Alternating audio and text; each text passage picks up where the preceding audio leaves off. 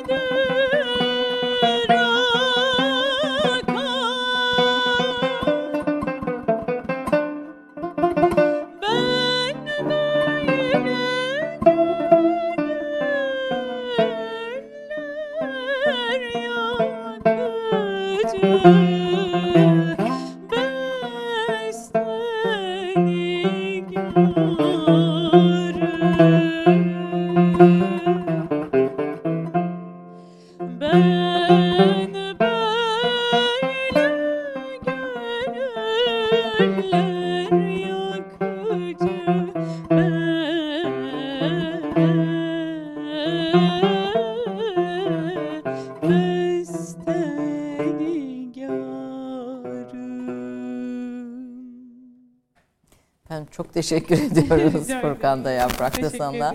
Ne dinledik Yaprak? Ee, Hafız Hüsnü Efendi'ye ait bizim çok klasik eserlerimizden biriydi. Bugün onunla başladık. Bestenigar. Çok sürmedi geçti tarabı şevki baharım dedik. Evet, e, bugün konuğum Doktor Ömer Kemal Buhari. Bir akademisyen, komplo teorileri, İslamofobi, felsefe e, ve aslında dünyada ne olup bitiyor üzerine düşünce, muhakeme yöntemleri üzerine çalışan bir akademisyen. Hoş geldiniz diyorum her Hoş bulduk şeyden efendim. önce. Böyle ben programlara girişleri bir türlü başaramıyorum ve hiçbir program girişini beğenmiyorum. Çünkü her seferinde ben bu konuyu çok iyi takdim edemedim diye bir duyguya kapılıyorum. O yüzden beni mazur görün. Sohbetin ilerleyen aşamalarında e, ko- konularımızı, başlıklarımızı açtıkça izleyicilerimizle daha iyi tanışmaya da e, fırsat e, olacaktır. E, Yaprak sağ olsun böyle bir şeyle güzel bir sabahla başlattı. Sever misiniz müzik? Ee, evet çok severim. Ee, kendim de biraz ney üflüyorum. Rahmetli Yavuz Yekta Bey'den dersler aldım. Biraz da amatör seviyede ut çalıyorum. Ee, ama tabii bizim amatör yani. Ama yani ben sizin amatör olduğunuzu çok düşünmüyorum. Çünkü yaptığını en iyi yapmaya çalışan bir akademisyen olarak sizi biliyorum. Bir genç Tamam. akademisyen olarak. Efendim şimdi Doktor e, Ömer Kemal Buhari kimdir? Birazdan bir kü- küçük videoda izleyeceğiz ama onun öncesinde ben e, sizin özgeçmişinizi okurken yani felsefe, siyaset, uluslararası ilişkiler, tüm disiplinler arası çalışan bir e, akademisyen olduğunuzu gördüm. Bir de çok dil biliyorsunuz. Biz burada rahmetli analım Teoman Düreli hocamızı da konuk etmiştik. E, o da 11 dille yakın dili konuşuyordu. Siz de Latince, eski ve modern Yunanca, Rusça, Japonca, Çince, e, Farsça yani bir sürü dil sayıyoruz. Var mı bir hedefiniz dilde? Ee, yani gençliğimden beri benim özel ilgi alanım oldu yabancı diller. Ee, zaten İstanbul Erkek Lisesi'nde Almanca ve İngilizce öğrendik. Ben o sırada Fransızcaya da e, el atarak Fransız Kültür Merkezi'ne devam ettim. Fransızcadan sonra İtalyanca ve İspanyolca da e, nispeten kolay oldu çünkü akraba diller. Dil. Üniversitede yine Latince e, alırken e, o bilgilerden istifade ettik. Zaten Almanya'da okudunuz. Malezya'da doktoranızı yaptınız. Evet. Ee, İran'a gittiniz. İran'da bir e, çalışma Kahire'ye, Mısır'a gittiniz filan. Yani hani bir de sadece dili o bir yerde öğrenmek değil, o dilin konuşulduğu coğrafyaları da git- giden e, bir akademisyensiniz. Bu özelliğinizle de çok e, ilgimi çekti. Ben bir hedef koyduğunuzu düşünüyorum. Kaç dile kadar bir hedefiniz var? Ee, ya aslında şu anda e, hedefimde Arapçamı biraz daha ilerletmek, e, yine Çince'yi özellikle ilerletmek var. Çince'nin çok kritik olduğunu düşünüyorum. Çok da Gelecek önemli olacak e, ge- gelecek ama bütün bunların içinde C2 yani iyi düzeyde olanlar e, C1 ve C2 düzeyinde bildiğim diller İngilizce, Almanca, Fransızca, İtalyanca, İspanyolca, Latince ve Farsça. Farsça maşallah diyelim yani biz öyle maşallah diyelim tüm bu çalışmaları bütün bu dilleri içinden bilen e, birisinin gözüyle dinleyelim. Efendim şimdi bu komplo teorileriyle başlamak istiyorum. Sizin Komplo Teorileri isimli insan yayınlarından çıkan çok da güzel okunan bir kitap izleyicilerimize de tavsiye ediyorum. Gösterdi arkadaşlar. Evet. Şimdi buradan başlayayım. Bir de varoluşsal e, tehcir var. e, Batı İslam meselesi. Ona geçmeden önce e, komplo teorilerinin e, teorisini inceliyorum dediniz. E, bu kitapta da zaten bunu anlatıyorsunuz. E, akademi komplo teorilerine nasıl bakıyor? Nasıl yorumluyor? Önce biraz buradan başlayalım. Biz komplo teorileri deyince ne anlamalıyız? Bunların hangisine inanmalı, inanmamalıyız? Ya da hepsine deli saçması mı demeliyiz? Gülünç mü bulmalıyız? Yoksa çok akılcı, rasyonel mi bulmalıyız? Biraz onun üzerinden başlayarak gidelim. Buyurun. Ee, bir defa bir e, ilk tespitiniz dikkatimi çeken vasat buluyorsunuz. Komplo teorisini savunanlara karşı çıkan e, yorumları da vasat buluyorsunuz. Onların vasat olarak değerlendirilmesinde vasat buluyorsunuz. Biraz oradan girelim. Bu vasatlığın sebebi ne? Şimdi vasatokrasi tarih boyunca hakim olmuş bir yönetim şekli. Günümüzde de e, biraz baskın olduğu kanaatindeyim. E, şöyle bir diyalektik inşa ettim bu komplo teorileri konusunda. E, şimdi kahvehanelerde, sokakta, sosyal medyada özellikle hatta televizyonlarda bir takım insanlar ortaya herhangi bir kanıt sunmadan e, belirli komplo teorilerini dillendiriyorlar ve savunuyorlar ve yaymak istiyorlar aynı zamanda. E, onlara haklı sebeplerle vasat zihinler adını verebiliriz. Bu diyalektikte tezimiz onlar. bunun bir de antitezi var. Yani onları e, işaret parmağıyla gösteren, onlarla e, alay eden, e, onları istihzayla e, karşılayan e, ama bunu yaparken kendileri de e, ortaya pek kanıt sunmayan e, insanlar. Onlar ana akımın resmi anlatılarının yanında duruyorlar. Kendilerini aynı zamanda aklın ve bilimin taraftarı olarak lanse ediyorlar. E, ama yöntemlerine baktığınız zaman eleştirdikleri e, komploculardan tırnak içinde bazen çok da farklı olmadıklarını görüyoruz. Epistemik cemaat diyebilir miyiz? Hüsamettin Arslan'ın yine rahmetli kavramlaştırmasıyla bunu savunanlara. Aslında bu bir cemaat şeklinde değil yani. Yani cema, epistemik cemaat değil de bilgi bilgi rasyonel aklın yanında duran işte bilgi grubu diyelim, bilgi topluluğu. Bu daha yaygın bir tavır. Yani mesela Türkiye'de muhtelif ideolojileri savunan insanlara bakıyorsunuz. Onlar da bu söylemi benimsiyor. Bu bence daha genel bir vasatlık durumu. E, bu vasatlıktan çıkmanın bir yolu var. E, o da bu tez ve antitezi değerlendirince bir senteze varmak. Yani herhangi bir olay hakkında bir görüş ortaya koyuluyor. Nereden gelirse gelsin. Bunu kanıtlar eşliğinde e, değerlendirmek. O, şekilde bir yargıya e, varmak. Vasat olmamak için yapılması gereken şey bu. Basatlıktan e, siz de bunu yapıyorsunuz. Bu kitabın içinde, bu kitapta özellikle. Şimdi ilk nereden başlayalım? Dünya liderleri bir defa buna inanıyorlar gördüğüm kadarıyla. İnanmayan var mı?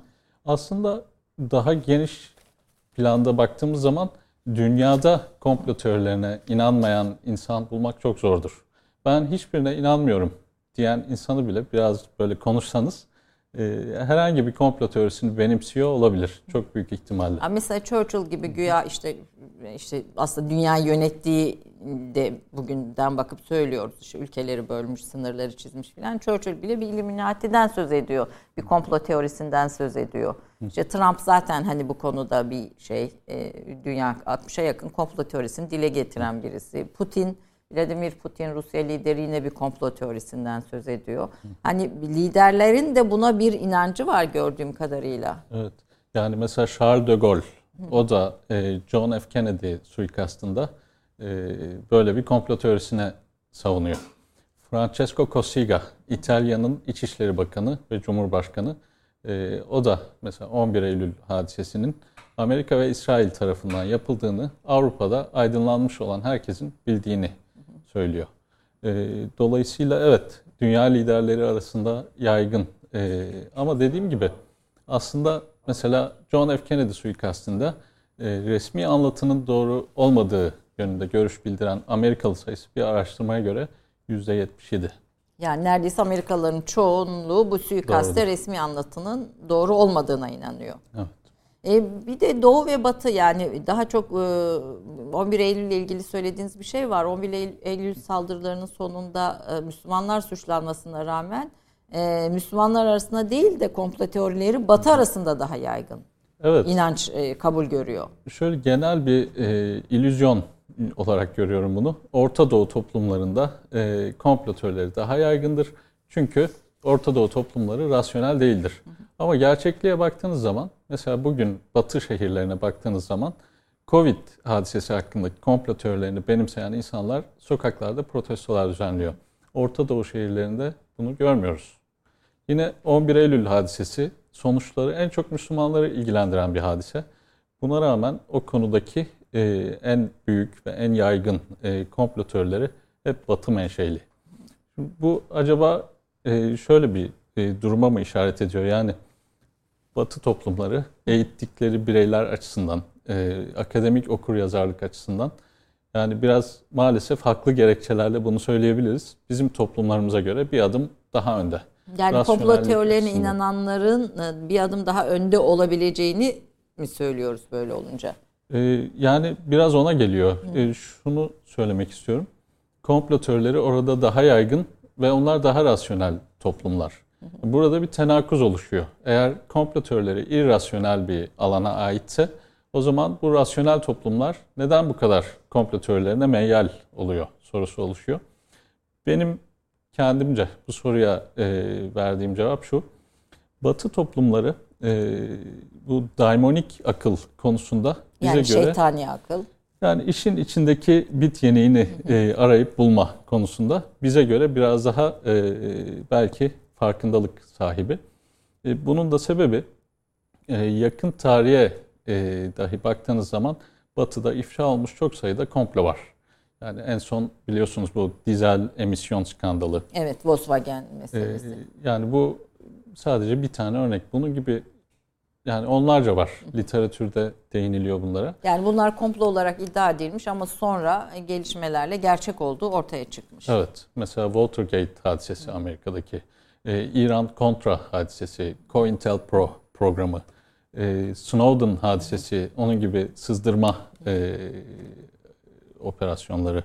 Yani Snowden e, milyonlarca NSA belgesini kamuoyuyla paylaşarak e, bu kitlelerin gözetimi hususunun yaşadığımız dünyanın gerçeği olduğunu ortaya çıkarmış birisi.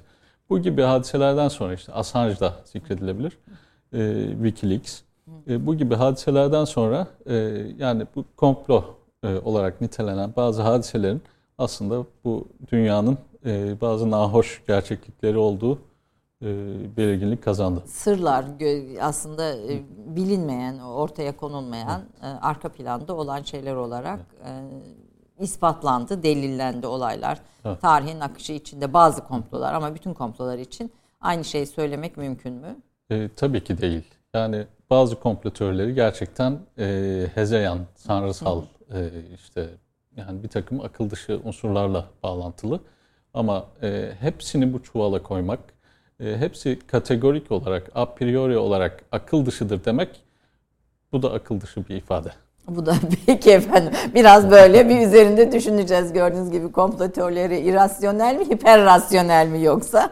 Aslında değil mi? Burada e, herhalde önemli ayrım bu. E, literatürde iki çeşit yaklaşım var. Özellikle kanıtlar konusunda komplo teorisyenlerinin irrasyonel olduğunu, kanıtları onu umursamadığını, veya kanıtlarla seçici bir irtibat kurduklarını söyleyenler var. İşlerine geleni alıyorlar. Aynen. Ee, buna e, seçici tutarlılık adını veriyor Alman filozof Karl Hepfer. Ee, diğer tarafta da e, komplo teorisyenlerin aslında kanıtlara aşırı bir önem atfettiğini, e, bu anlamda hiperrasyoneller olduğunu, e, aşırı rasyoneller olduğunu, bu yüzden epistemik bir problem yaşadıklarını iddia eden bir negatif genellemeci görüş var. İkisinde bir de tabii komplo teorilerine inananları sınıflandıran var. Şimdi bu akademi yani şimdi tabirim mazur görün. Hani bir deli bir kuyuya taş atmış 40 akıllı çıkartamamış hesabı. Aslında akademi bu komplo teorisyenleri ne yapıyor? Bu teorileri neye hizmet ediyor konusunda çok yoğun çalışmış. Ben bu kadar çok akademik çalışma olduğunu bilmiyordum. Sizin eserinizi okuyunca gördüm. Yani bir hayli akademi filozofların, siyaset bilimcilerin gündemi haline gelmiş bu komplo teorileri konusu. Avrupa Birliği e, bir Kompakt adlı bir projesinde e, yani bu konuyu e, ele alan akademisyenleri bir araya getirdi. E, onların e, ve işte literatürdeki diğer e, ilgili eserlerin toplandığı bibliografya yani sadece yazar ve eser e, isimlerinin listesi 100 sayfa. 100 sayfa. Oo, yani bu, bu bayağı bir akademiyanın yeni konuları arasında Doğru. yer aldı. Bizde bu konuda çalışan e, bir isim var bildiğim kadarıyla. Siz ikinci isimsiniz. E, aslında var. Farklı isimler var. Akademide çalışan anlamında söylüyorum. E, yani bildiğim kadarıyla. Ne var? Peki ben evet. e, ben böyle bir hani çok az sayıda bir akademisyen listesi gördüm bu konuda çalışan ama demek ki bu da akademinin alanına giriyor. Ee, hani yaygın inanışlar, halk arasındaki yaygın inanışlar üzerine birçok akademik çalışma var.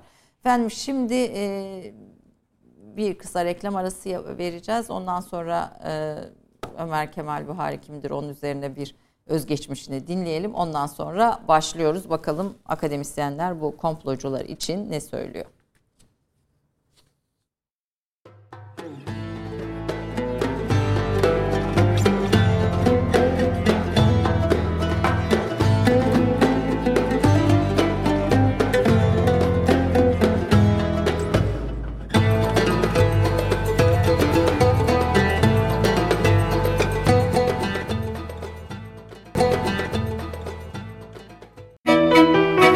Doktor Ömer Kemal Buhari 1984 yılında Konya'da dünyaya geldi.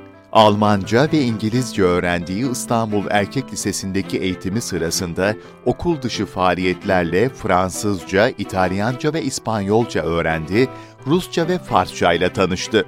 2003 yılında Upright Karls Heidelberg Üniversitesi'nde felsefe ve siyaset bilimi eğitimine başladı.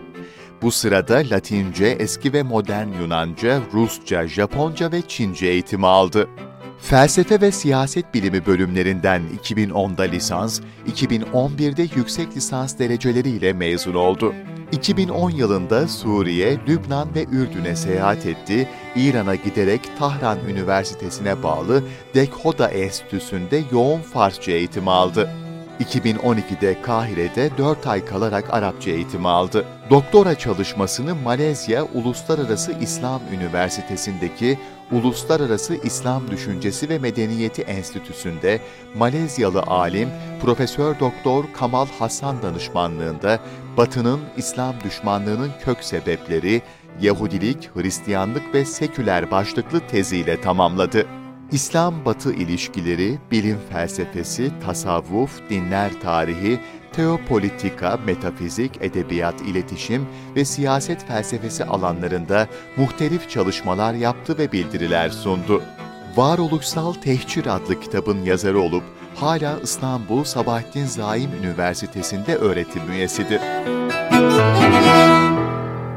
Gördüğünüz gibi son derece e, önemli bir akademisyen. Bugün konuğum Doktor Ömer Kemal Buhari.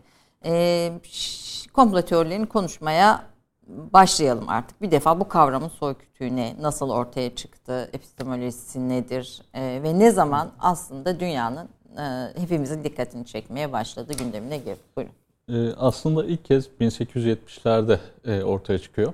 E, suçların araştırılmasında bir komploya işaret eden e, görüşlere komplo teorisi adı veriliyor. Yani aslında hukuk alanında ortaya çıkıyor. Bugün de bildiğiniz üzere birçok ceza sisteminde komplo adı altında bir başlık bulunuyor. E, buradan e, işte 20. yüzyılın başlarında e, sosyal bilimciler kavrama negatif bir anlam kazandırıyor. E, komplo teorilerinin akıl dışı alana ait olduğu yönünde katkılar sağlıyorlar. Bunlardan en önemlisi Karl Popper. Ama günümüzdeki anlam çerçevesiyle e, Richard Hofstadter'in bir makalesi var. Paranoyak tarz başlıklı bir makale. Aslında çok akademik, bilimsel bir yazı değil. E, ama buna rağmen literatürde en çok atıf alan çalışmalardan bir tanesi. E, Bunlar akıl dışı, irasyonel buluyorlar komplocular, bu akademisyenler. Ama Karl evet. Popper'la ilgili sizin ilginç bir notunuz var. Bunu ele aldığı Açık Toplum isimli kitap aynı zamanda Soros'un e, yüzden fazla ülkede kurduğu Açık Toplum e, Vakfı'nın da ismi olmuştur diyorsunuz. Karl Popper şunu iddia ediyor. Komplocular hiçbir zaman başarıya ulaşamazlar. Bu sebeple komplo teorileri sosyal bilimlerin zıttıdır, bilimi olmayandır gibi bir e, yaklaşım var. Buna toplumun komplo teorisi adını veriyor. Ee, yani orada belki bir tenakuz olarak değerlendirilebilir bu durum. Ee, yani George Soros'un Açık Toplum Vakfı'nın e, epey etkin, e, güçlü bir kuruluş olduğu e, dillendirilen bir husus. Ee, yani belki de bazen başarılı oluyorlardır. Zaten tikelciler olarak adlandırılan ikinci grup literatürdeki Popper'in bu yaklaşımını ağır eleştirilere tabi tutmuşlar. Bunların başında Yeni Zelandalı filozof Charles Pigden geliyor. E, Popper'in e, düşüncesinin felsefi olarak tutarlı olmadığını söylüyor. Genellemeciler bunu bütün e, komplo teorilerini bir torbaya koyuyorlar ve diyorlar ki bunlar akıl dışıdır. Ana akım e, medya, ana akım resmi kitaplar, kurumlar, işte makaleleri yayınlayan bilimsel hakemli dergiler filan dışında üretilen bilgiler e, gerçek dışıdır. Akıl evet. E, dışıdır. Ama diğer taraftan bunları ayırmak lazım diyor tikelciler herhalde. Biraz onların ne dediğine ve hani biraz e, niye öyle düşünüyorlar ve üzerinden de dinlemek isterim. Tikelciler daha genç bir yaklaşım. negatif genellemecilere göre. işte bu Charles Pigden'ın çıkışıyla birlikte daha sonra bir grup filozof aslında.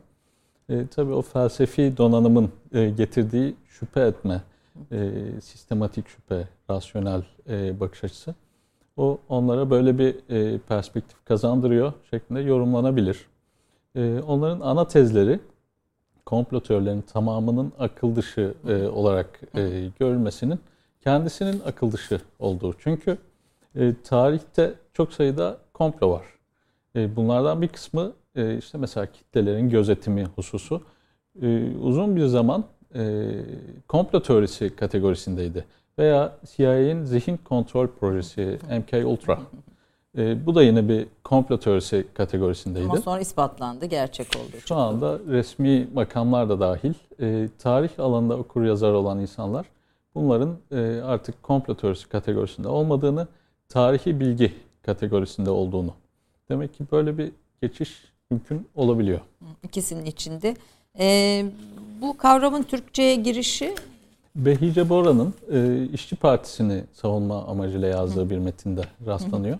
Orada da toplumda o dönem e, görülen şiddet olaylarının e, milletler arası bir komplo olarak değerlendirilmesinin tek kelimeyle gülünç olduğu aktarılıyor. 1975. Daha sonra e, 90'larda bir iki atıf var. E, 2000'lerden sonra dik bir tırmanış gözlemleniyor. Ama ülkemizde baktığınız zaman genel kanaat şu, e, komplo teorileri e, akıl dışı bir alana aittir. E, yani bunlardan herhangi bir hakikat çıkarılamaz şeklinde. Tabii biz üniversite yıllarımızda Siyon liderlerinin protokollerini falan okumuştuk. Yani belki birçok insan da o okumuştur. Ha, şimdiki yeni gençler de okunuyor mu onu bilmiyorum. Belki onların daha farklı kaynakları vardır. Hani böyle bir e, şeye, böyle bir dünyaya e, dair kitaplar yayınlanıyordu. E, bu 80-90'dan sonra herhalde bu tarz yayınlarda daha e, artış oldu. Mesela Siyon liderlerinin protokolleri dünyada da e, okunan ve bilinen bir komplo e, kitabı diyebilir miyiz? E, tabii yani bütün dünyada biliniyor. Rusya'dan e, çıkma bir metin. E, yani bu konuda da şöyle bir görüş var. Son zamanlarda e, dile getirilen bir Alman tarihçi e, Michael Hagemeister ismi. E, yine bir e, Yahudi filozof e, Simon Levy. E, bu ikisi e, şunu iddia ediyorlar. Yani bu metin e, mitik bir metin. Kökeni karanlıkta.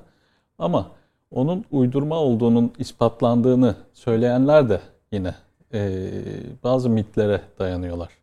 E, yani bu metnin kökeni belki hiçbir zaman bilinemeyecek diyor mesela Hagemeister.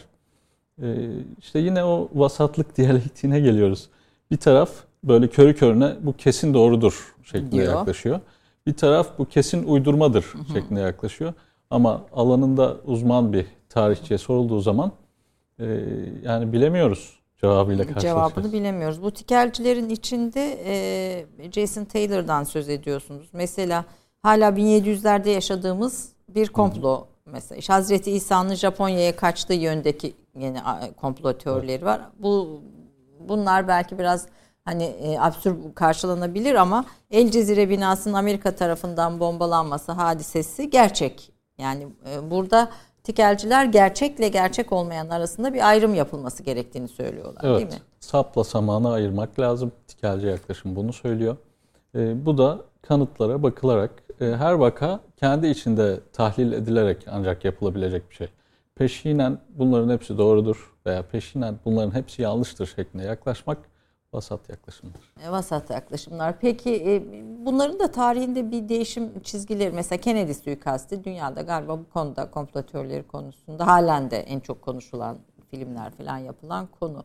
Kennedy suikasti neye sebep oluyor? Oradan da bir açılım yapalım. Ee, yani buna şöyle bir cevap vereyim. Ee, bu e, John F. Kennedy'nin yeğeni olan Robert F. Kennedy Jr. E, isimli bir hukukçu var. E, yani o da aslında bir komplo teorisyeni olarak adlandırılan birisi ama e, amcasının e, yani nasıl öldürüldüğünün e, Amerikan yetkilileri tarafından e, araştırıldığını, bu araştırma sonucunda e, öldürenlerin e, bizzat hükümetin içinde olan kişiler olduğunun ortaya çıktığını, e, hala onların iş başında olduğunu, e, bunları Instagram e, hesabından paylaştı. E, hesabı kapatılmadan önce. Hesabı kapatıldı mı sonra? Evet. Bu komplo teorisyenlerin hesabı hemen kapatılıyor. Niye? E, böyle bir e, temayül var günümüzde. E, yani bu teknoloji devleri birçoğu e, işte Google, YouTube, Twitter komplo teorilerine e, yani adı konmamış bir savaş e, açmış durumdalar. Bu tarz görüşlerin yaygınlaştırılmasını e, doğru bulmuyorlar. Ve platformlarında e, bu tarz şeyler söylediğiniz zaman hesabınızı kapatıyorlar. Var mı başka böyle örnek? Çok var. Yani çok kişinin başına geliyor. Aynı şey. Yani bir Makenedi'nin de yani yeğeninin hesabının kapatılması da enteresan bir örnek. 11 Eylül herhalde Kennedy suikastından sonra hani dünyada baktığımızda 11 Eylül olayları da bir ikinci üzerinde yani yüzlerce belki komplo üretilen konulardan birisi. Evet. Ne söylüyor komplocular 11 Eylül ile ilgili? Yani 11 Eylül hadisesine dair en çok vurgu yaptıkları konulardan birisi o gün yıkılan 3. gökdelen olan World Trade Center 7 adlı bina. E, bu pek bilinmeyen bir hadise yani. Ben de insanlarla konuştuğum zaman genelde bu konuda bilgi sahibi olmadıklarını görüyorum. Çok tahsilli olsalar da. E, o gün 47 katlı bir çelik e, konstrüksiyon daha yıkıldı ve ona bir uçak çarpmamıştı. E, yine BBC'de ve diğer e, Amerikan e, ana akım kanallarında yıkılmadan yaklaşık 20 dakika önce yıkıldığı canlı yayınlarda ilan edildi. E, geri sayıma dair bazı videolar da var. Yani yıkılmadan önce geri sayım yapılıyor. Yapıldı. İnsanlar uzaklaştırılıyor. Ama bugün ana akım şunu söylüyor. Bu bina içindeki ofislerde çıkan yangınlar yüzünden bu şekilde simetrik ve serbest düşüşe yakın bir hızla yıkıldı. Halbuki daha önce yıkıldığına dair videolar, gerçekler var. Videoları ee, seyrettiğiniz zaman e, yani ofis yangınları mı yoksa kontrollü bir yıkım mı bu konuda bazı şüpheleriniz oluyor. Ee, sizin mesela Peter Dale Scott gibi 11 Eylül konusunda şüpheleri olan ve bunları akademik metinlerde yazan e, filozoflar da var, düşünürler, yazarlar da var. Bunlardan da alıntılar yapıyorsunuz. Ee, ve hani e, akademisyenler yani sadece normal sıradan insanlar değil akademisyenler de bu e, iddialara inanıyor diyorsunuz. E, tabii yani şu andaki yaygın imge şu. Homo conspiratus diye bir imge var. Yani işte e, tabirimi maruz görün mağarada veya tımarhanede yaşayan bu takım e, bu bir takım e, irrasyonel görüşlere itibar eden e, işte vasat insanlar. Ama diğer taraftan baktığınız zaman işte bu Hollandalı uluslararası ilişkiler profesörü Kees van der Pijl. Bayağı da ee, aktivist o. Ben Twitter'da da baktım. Bir aşı karşıtı filan hani Dünya Sağlık Örgütü'ne karşı filan böyle bir şey. Yani sadece filozof olarak şey değil aktivist aynı zamanda. Doğrudur. Yani 11 Eylül konusunda da e, şüpheleri olan birisi.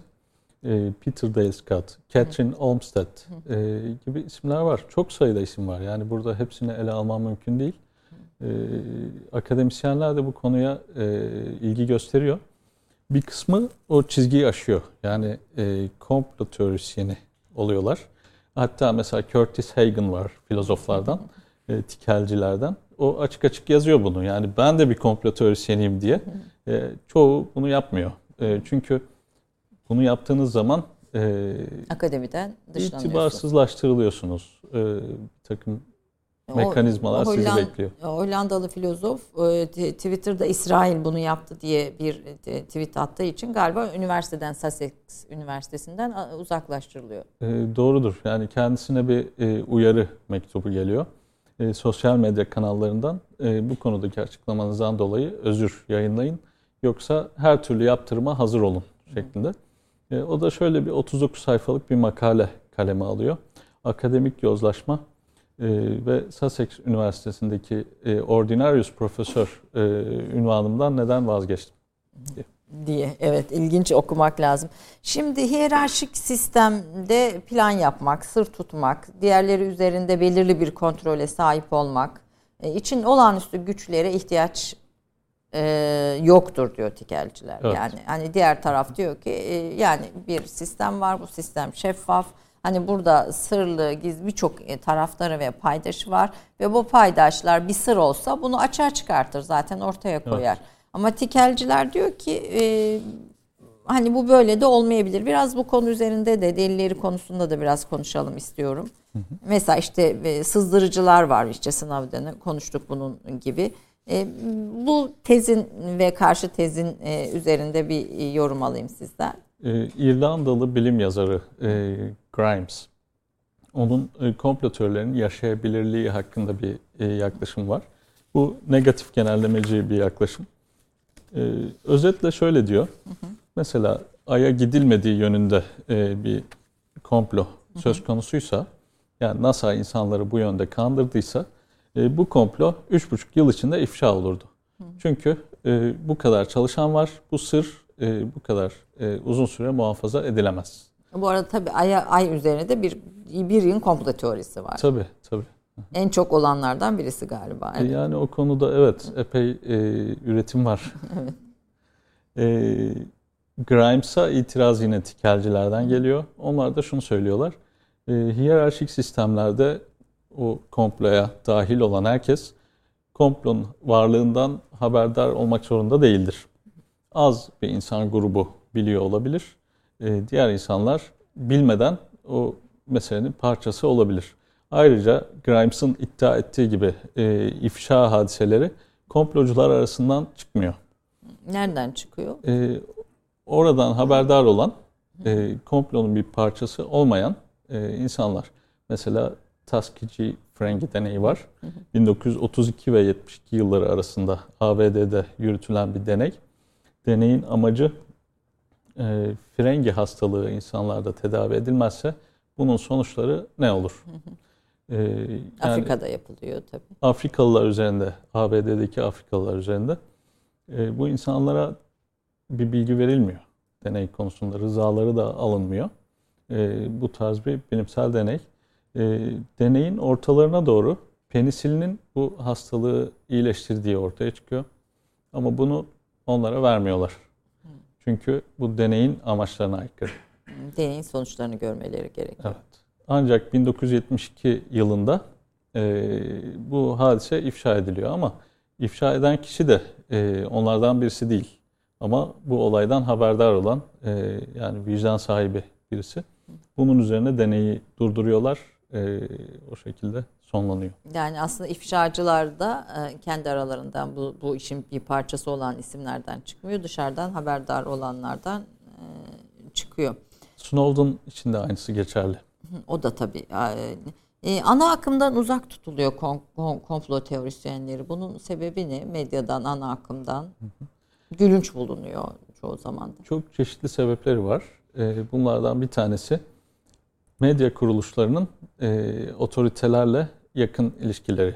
Yani e, büyük medya kuruluşları e, Batı dünyasında işte CNN, BBC vesaire Reuters gibi çok içli dışlılar siyasi otoritelerle yani bulundukları ülkenin devletiyle. E, bu yönde bir e, şey var, e, eleştiri var. E, hatta bu teyit grupları var. Yani işte, fact checkers olarak bilinen teyitçiler. Onların da yine mesela BBC'nin kendi fact check kısmı var. Reuters'in var. E, diğerlerinin var. Yani konuşulan konunun bir tarafı oluyorlar bazen. Ama teyiti de kendileri yapmak istiyorlar. Kim bu komplo teorisyenleri?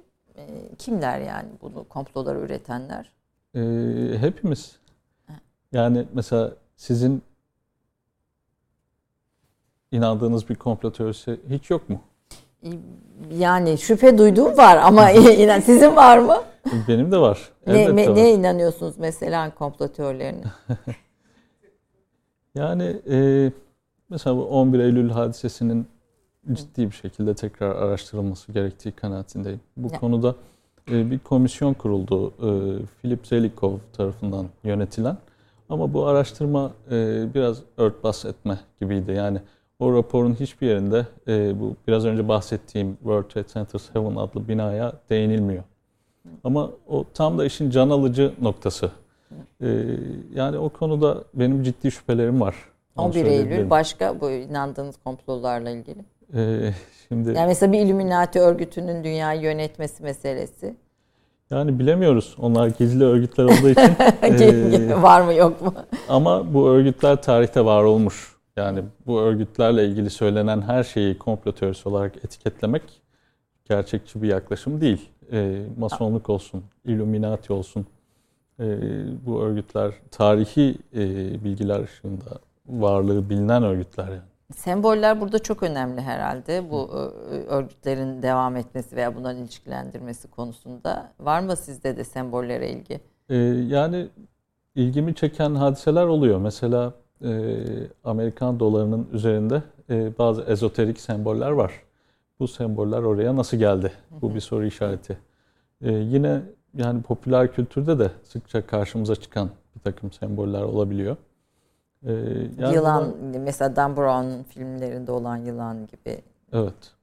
Ee, veya işte göz sembolü, e, her şeyi gören göz e, gibi.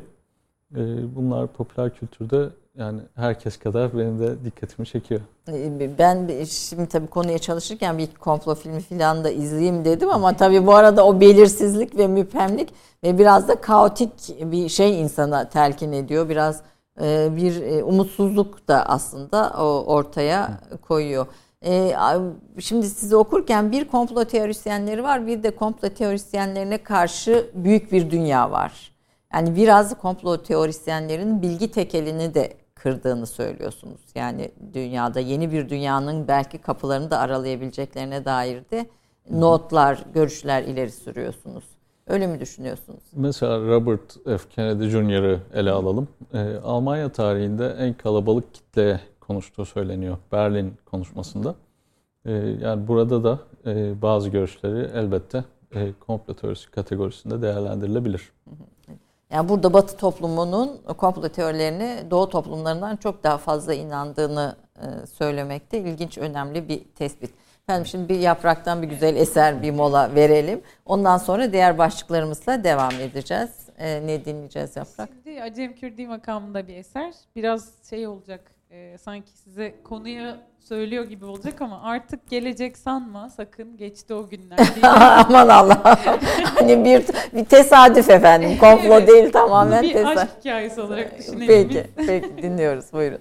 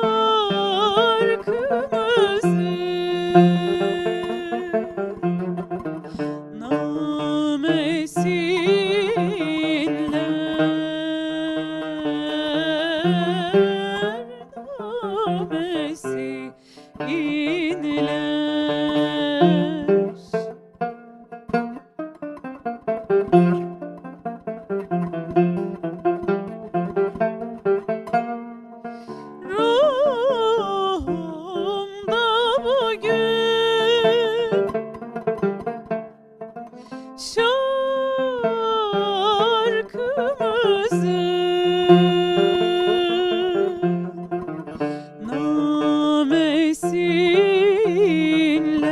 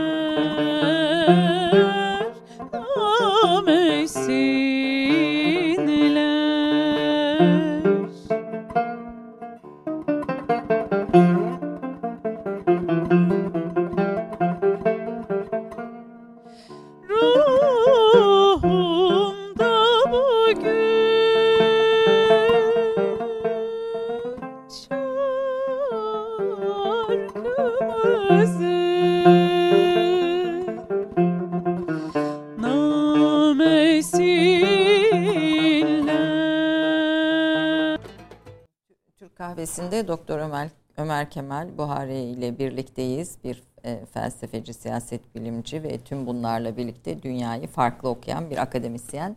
E, e, bu kitabınıza bilmeye cüret et sözüyle başlıyorsunuz e, Immanuel Kant'ın. E, niye bunu seçtiniz? E, aydınlanma nedir konulu bir makale yazıyor Immanuel Kant. E, ki aydınlanmanın en meşhur filozoflarından kendisi. Burada e, sapere aude yani Latince'de bilmeye cüret et e, buyruğunu paylaşıyor. Bununla kastettiği şey şu. E, tembellikten veya korkudan e, veya otoritelerin vesayetine teslim olma e, güdüsüyle e, bir takım görüşleri e, benimsemeyin. Yani kendi aklınızı kullanın, aydınlanın, e, bilmeye cüret edin e, diyor bu, bunu siz bu komplo teorilerinin başına koyarak aslında dünyadaki e, aydınlanmanın devamı da olabileceğini bir anlamda mı söylemek istiyorsunuz? E, aydınlanma dönemine baktığınız zaman e, orada bir otoriteyle mücadele söz konusu. E, yani aydınlanmada birçok e, hadise e, komplo teorisini olgusunun içeriğiyle e, örtüşüyor. E, birçok gelişme. E, yani o zamanlar da komplo teorileri benzeri yaklaşımlar e, bu aydınlanmanın itici kuvvetlerinden olarak görülmüş. Öyle değerlendirilmiş. Arada bir benzerlik görüyorum yani. Bugün özellikle internet ortamıyla bilgi tekelinin biraz kırıldığını düşünüyor musunuz? E, tabii ki. Yani insanlar içerik üreticileri haline dönüştüler. E, yani bir sosyal medya fenomeni bir televizyon kanalından daha çok izlenebilir hale geldi. E, dolayısıyla e, her görüş bir filtreden geçmemeye başladı. E, bu da tabii komplo teorilerinin yayılmasının bir... daha da artırmasına sebep tabii. oldu. Sizin çalışma alanlarından birisi de Batı'nın İslam karşıtlığı, bunun kök sebepleri. Zaten tezinizde bunun üzerine. Bir diğeri de Güney Amerika dekolonyal düşüncesinin temel kavramları. Varoluşsal teş Tehcir diye Yeni Batı ve Dönüştürücü Şiddet diye de bir eseriniz var. Şöyle de son derece güzel de bir çalışma. Ee, tabii genç nesil akademisyenlerden olarak dili son derece sade, e, özet ve e, oldukça da güzel. E, Türkçesi de çok güzel bu arada. E, biraz buradan başlayalım. Yani bu iki çalışma hem sömürgecilik sonrası dönem de dünya nereye doğru evrildi? Hem varoluşsal tehcir dediğiniz şey nedir?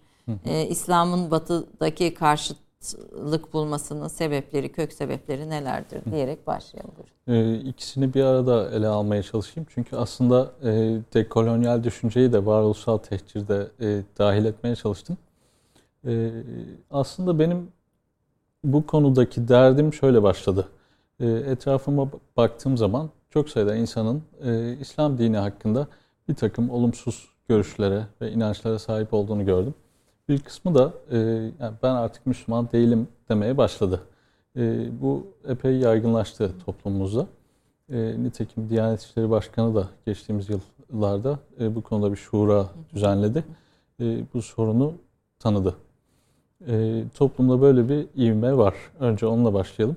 Ama e, bu acaba nasıl oldu? Biz nasıl bu hale geldik? E, şimdi inançlarımızdan e, yani bin yıldır biz Müslümanız. Bunlardan şüphe ediyoruz ama şu anda e, bir popüler kültür var.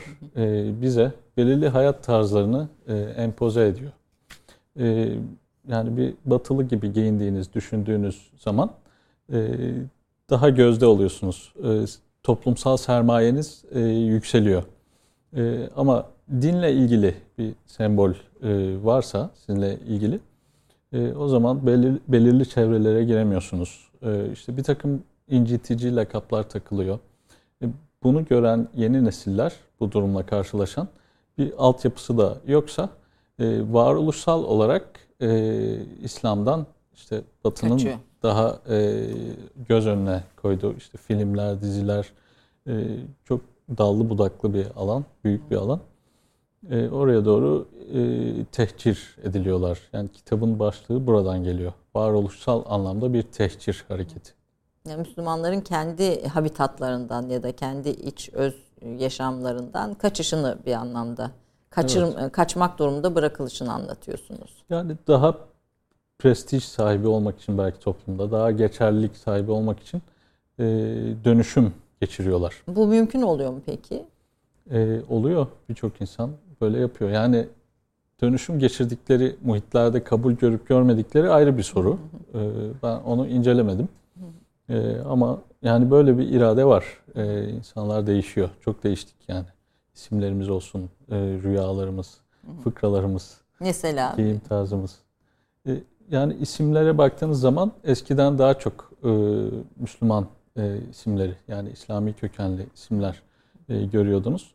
E, bugün e, biraz değişti bu durum yani. E, siz de gözlemliyorsunuzdur. Yeni doğan nesillere daha değişik isimler e, veriliyor. E, yani böyle bir gelişme değişim var. var. Siz Batın Batı düşüncesini o dillerin, onların içinden okuyan zaten Heidelberg Almanya eğitimli birisiniz. Ee, yani orada bir de Almanya'da felsefe okumak ayrı bir daha da farklı bir şey katmıştır mutlaka sizi.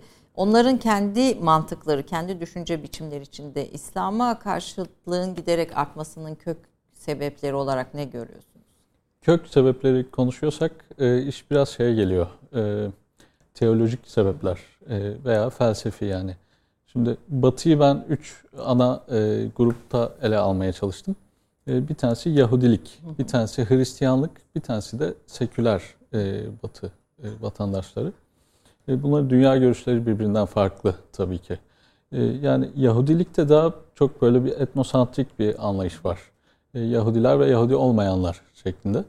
E, Müslümanlar İsmaililer olarak adlandırılıyor. Yani e, Hazreti İshak ve Hazreti İsmail'e giden bir ayrım.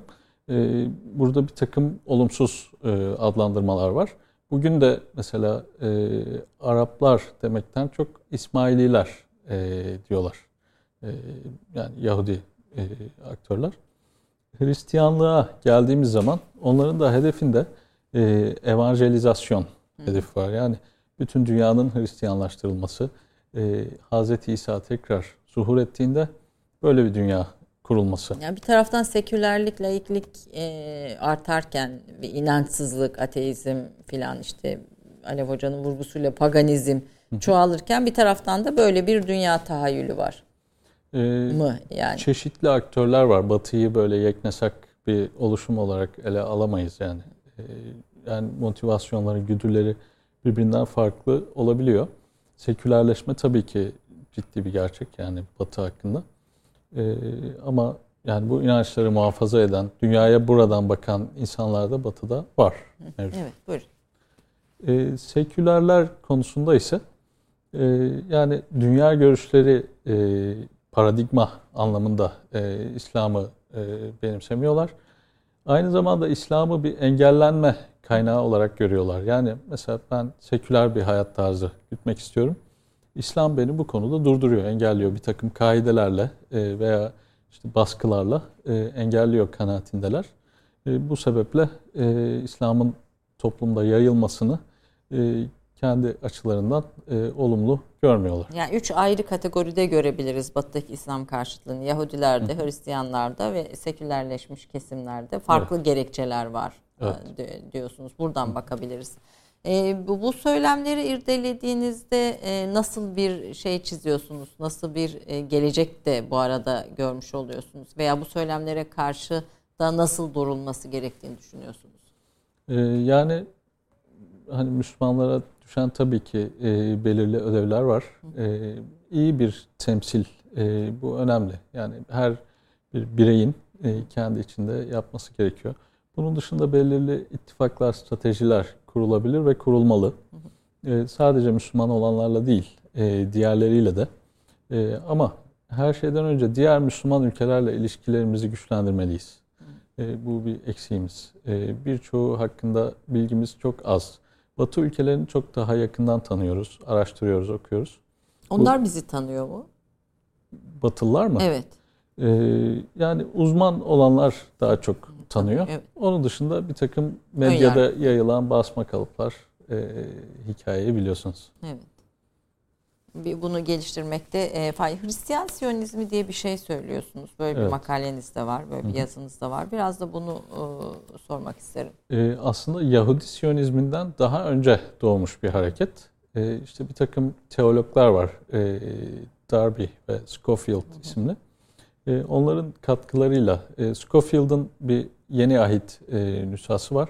Oxford'dan basılan. E, bunun yaygınlaşmasıyla milyonlarca insan e, bu görüşe dahil oluyor.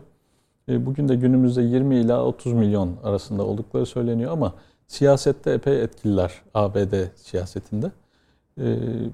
Yani onların düşüncesine göre bu kıyamet senaryolarına göre işte Filistin topraklarında Yahudiler yaşayacak. Diğerlerinden bu topraklar yani diğerleri buralardan çıkarılacak. E, ancak o zaman e, Hz. İsa tekrar yeryüzüne gelecek. E, aynı zamanda Müslümanlara da düşman saflarında yer veriyorlar. E, işte şöyle bir düşünceleri var. Kötülüğün teslisi adını verdikleri. Sahte peygamber, e, şeytan ve deccal e, yani onların diliyle antikrist e, bir araya gelecek. Müslümanlar da onlara yardım edecek diyorlar. Ama sonra Hz. İsa gelip hepsini mağlup edecek ve e, barış krallığını kuracak. Bin yıl sürecek e, barış. Böyle bir inançları var. Milenyal Buna inanan ve 30-40 milyon insandan söz ediyorsunuz. Doğrudur yani ve, ve, ve siyasette etkili olduklarını söylüyorsunuz. Evet. Bu inanışın kökeninde de galiba bir Ruth diye şimdi notlarımda ona bakıyordum. Bir e, bir kızın rüyasında gördüğü bir şeyler sebep oluyor galiba. Böyle bir vizyon aldığını söyleyen bir şey ama Asıl tabi gelenek şeye dayanıyor. E, bu Scofield, Cyrus Scofield isimli. E, işte onun da biraz, yani onun hakkında da bazı makaleler var. E, mesela bir Hristiyan teoloğa göre e, biyografisi bir Hristiyanın biyografisi değil. E, öyle bir yorum yapıyor. E, biraz o konuda şeyler var, bilgi eksiklikleri. Bu çalışmaları yaparken biraz dip e, kaynaklara bakıyorsunuz anladığım kadarıyla değil mi? Mesela nasıl çalışıyorsunuz bunları ortaya çıkartırken? Genellikle bir çalışma yapacağım zaman önce konuyu belirlerim. Hı hı. Ee, daha sonra bir zihin haritası çıkarırım. Hı hı. Ee, daha sonra da ilgili başlıklar hakkındaki yazılmış makale, kitap ne varsa onları bir araya getiririm. Önce bir okuma süreci e, yaparım. Böyle masamda birikir yani. E, altlarını çizerek, yanlarına notlar alarak ee, daha sonra yazma kısmında da onlardan istifade ederim. Ee, sizi besleyen e, yani Türkiye'de de okuduğunuz kitaplar, düşünürler, e, besleyen isimler veya size bu bütün bunlarda ilham verenler kimler ve neler? E, aklıma böyle sorduğunuzda ilk birisi geldi. Sayın Alev Alatlı. E, lise yıllarında tanıştım kitaplarıyla. E, yani gerçekten e, çok e, bilgilendirici, ufuk açıcı eserler. Rüya ve kabus özellikle. Ama aynı zamanda tabii ki Alev Hanım edebiyatçı olarak yani Yaseminler Tüter mi hala gibi eserleriyle gönlümüzde erken yaşlardan itibaren taht kurmuş bir insan. Onun dışında da Türkiye'de çok kıymetli insanlar var. İşte geçtiğimiz günlerde kaybettiğimiz Teoman Duralı Hoca. E, çok üzüldüm. Gerçekten üzüldüm. Allah rahmet eylesin.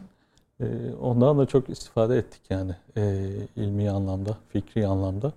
E, yani epey insan var böyle aslında. Saymak iyi, zor oluyor. Evet iyi bir zaman. okursunuz. E, biraz önce reklam arasında Ali Hoca'nın distopyalarından zaten Rüya ve Kabus da biraz öyledir. E, distopyaların giderek mesela dizi sektörüne bakıyoruz daha çok e, yaygınlaştığını düşünüyor musunuz? E, tabii ki. Yani e, ilk baktığınız zaman Thomas More'un e, Ütopya isimli eseri var. Bir ada tahayyül ediyor. İşte bu 1516'lar evet. e, bir ada tahayyül ediyor. Ama böyle çok katı yasakları olan, kanunları e, ciddi anlamda zorlayıcı olan bir ütopya hayal ediyor. Bazılarının ütopyası, bazılarının distopyası olabiliyor yani. E, yine baktığınız zaman batılı zihin e, aklı önemsediği için çok e, buna göre bir model inşa etmeye çalışıyor. Yani işte akıllı şehirler olsun veya daha önceki konseptler olsun. E, bu rasyonel akılla e, yönlendirilen e, sistemler bazen bir takım distopik sonuçlara yol açabiliyor. E, işte kitlelerin gözetimi olsun, e, çok fazla denetim. Totaliteryen rejimler olsun. Evet, evet. Yani bu günümüzde daha da e, yaygınlık kazandı. Çünkü teknoloji çok gelişti artık. Pandora'nın kutusu açıldı ve tekrar kapatmak bunu mümkün değil. E, bu anlamda böyle bir teknokratik totalitarizm tehlikesi e, yani güncelliğini koruyor. Orwell bir distopik kurgu olarak bunu ele alıyor.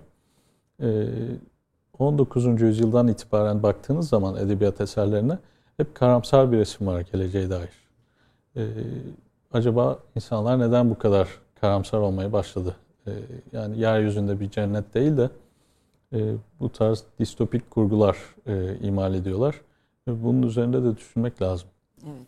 E, komplo teorilerine nasıl bakmalıyız? Ben yine tabii gene e, o tabii o daha e, böyle e, dikkat çeken bir konu olarak komplo teorilerine nasıl bakmalıyız? Ve diğer başlıklarla ilgili sizin makaleleriniz işte Hristiyan Siyonizmi olsun, e, işte Batı'nın İslam dünyasına olan düşmanlığıyla ilgili şeyler olsun makaleleriniz e, kitaplarda e, da yer alıyor, yayınlarınız var. Hani daha geniş açılımlı konular, onları belki daha başka başlıklarda konuşmakta fayda olur. Ama onlara ilişkin de söyleyeceğiniz şeyler olursa dinlemek isterim ilave. Ben komplo teorilerine döneceğim çünkü.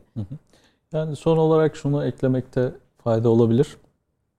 Dünya tarihine baktığınız zaman 1492 bir kırılma noktası teşkil ediyor. E, bu işte Amerika'nın tırnak Keşf. içinde keşfi. Tırnak içinde diyorum çünkü orada milyonlarca insan yaşıyordu. İnsanların yaşadığı bir coğrafyayı keşfedemezsiniz. Çünkü orada zaten canlı gerçek insanlar var. Ama hikaye aslında biraz böyle başladı. Oradaki insanların insan olup olmaması sorgulandı. Ki meşhur Valladolid konseyinde konuşma buydu. Güney Amerikalıların bir ruhu var mıdır? Yok mudur? İşte iki taraf var. Bir tanesi diyor ki yoktur. Onlar insan değildir.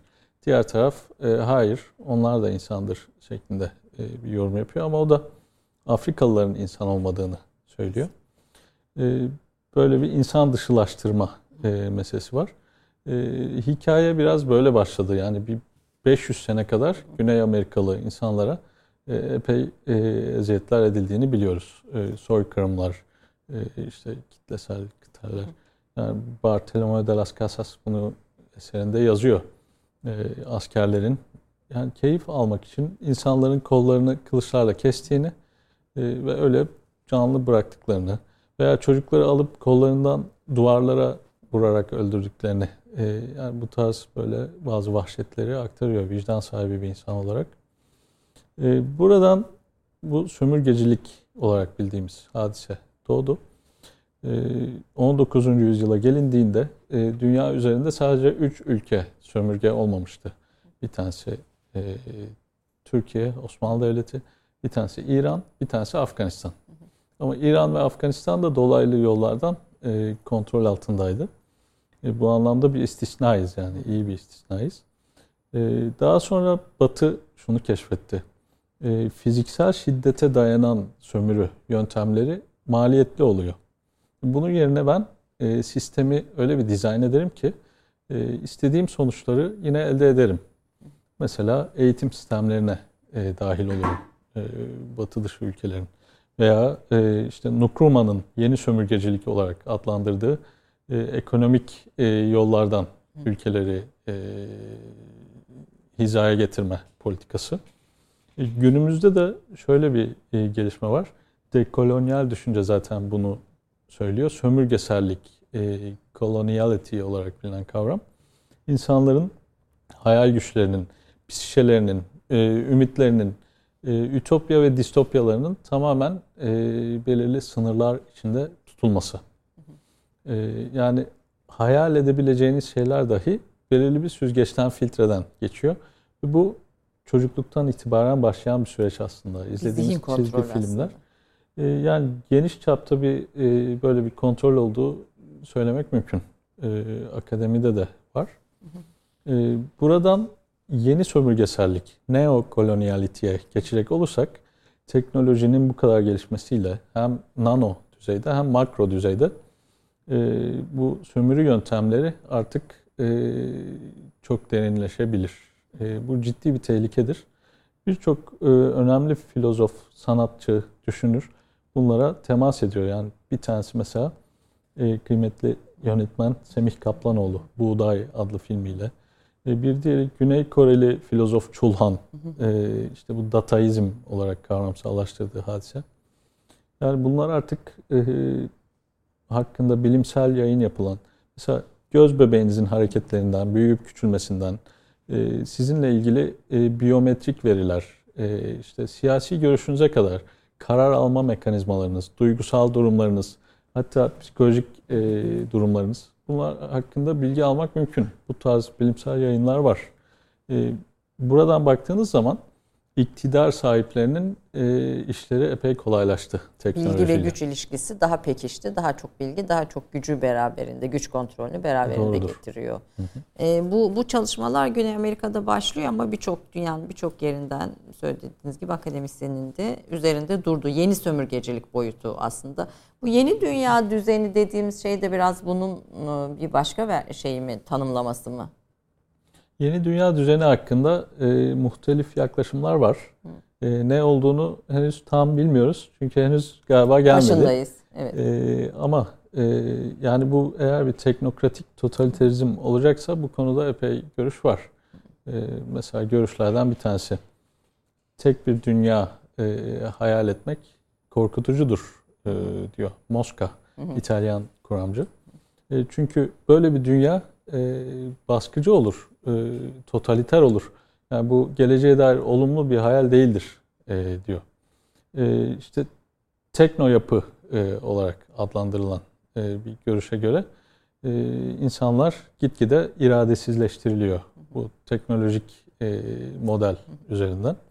Bu tarz çok sayıda kritik çalışma var, eleştirel çalışma var. Evet, biz de Türkiye'de de bu konuda çalışan akademisyenlerden birisiniz siz de e, yaprağa geçeceğim artık e, süremiz doldu. Fakat son bir şey olarak komplo teorilerini ne yapalım efendim? İnanalım mı inanmayalım mı? Komplo teorileri ne bu konuda bize bir şey söyleyin. Ee, şöyle. Veya hangilerine inanalım hangilerine inanmayalım? Bir seçicilik e, durumu olsun mu? E, tabii rasyonel düşünce neyi gerektiriyor ve bilimsel yaklaşım e, bu konuda nedir? Yani genel bir tavır olarak insan bilmeye cüret etmeli. Kant'ın dediği gibi. Kendi aklına başvurmalı. Etki altında mümkün olduğunca kalmamalı. Bir hadise hakkında hakikati merak ediyorsa oturup böyle entelektüel ciddiyetle, samimiyetle, dürüstlükle e, o konuyu, o konu hakkındaki bütün kanıtları, e, konuşanları vesaire değerlendirmeli. Ancak bunu yaptıktan sonra bir yargıya varmalı. Peşinen işte e, aşı karşıtları delidir. 11 Eylül'ün komplo olduğuna inananlar e, işte abesle iştigal ediyor, ediyorlar Hı. şeklinde bir yaklaşım. E, yani bunlar vasat yaklaşımlar. Evet siz iki tarafı da komplo teorisyenlerini de onlara karşı çıkanların da vasat argümanlar ileri sürdüklerini söylüyorsunuz.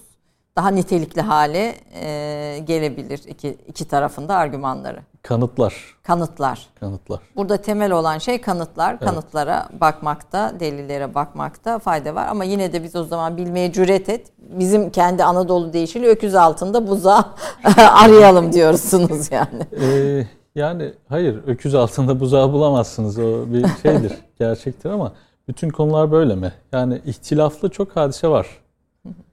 Haklarında mesela e, yani günümüzde işte Sucharit Bhakti, Peter McCullough e, gibi isimler var. Çok sayıda e, bu tarz hekim olan insanlar. E, Luc Montagnier, Nobel'li bir e, bilim insanı. Burada da bir ihtilaf var demek. Yani bir düşünmek lazım. Evet. Peşinen böyle reddetmek Reddetmeyelim. Yanlış. Bilmeye cüret edelim. Efendim çok teşekkür ediyorum. Sağ olun.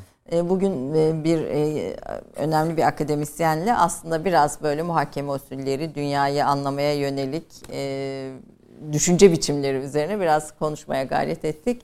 Çok çok teşekkür ediyorum. Ben Daha teşekkür sonraki önemli çalışmalarınız olacaktır. Her zaman bekleriz. Ee, ülkemizin e, kıymetli aydınlarından, genç aydınlarından diyelim.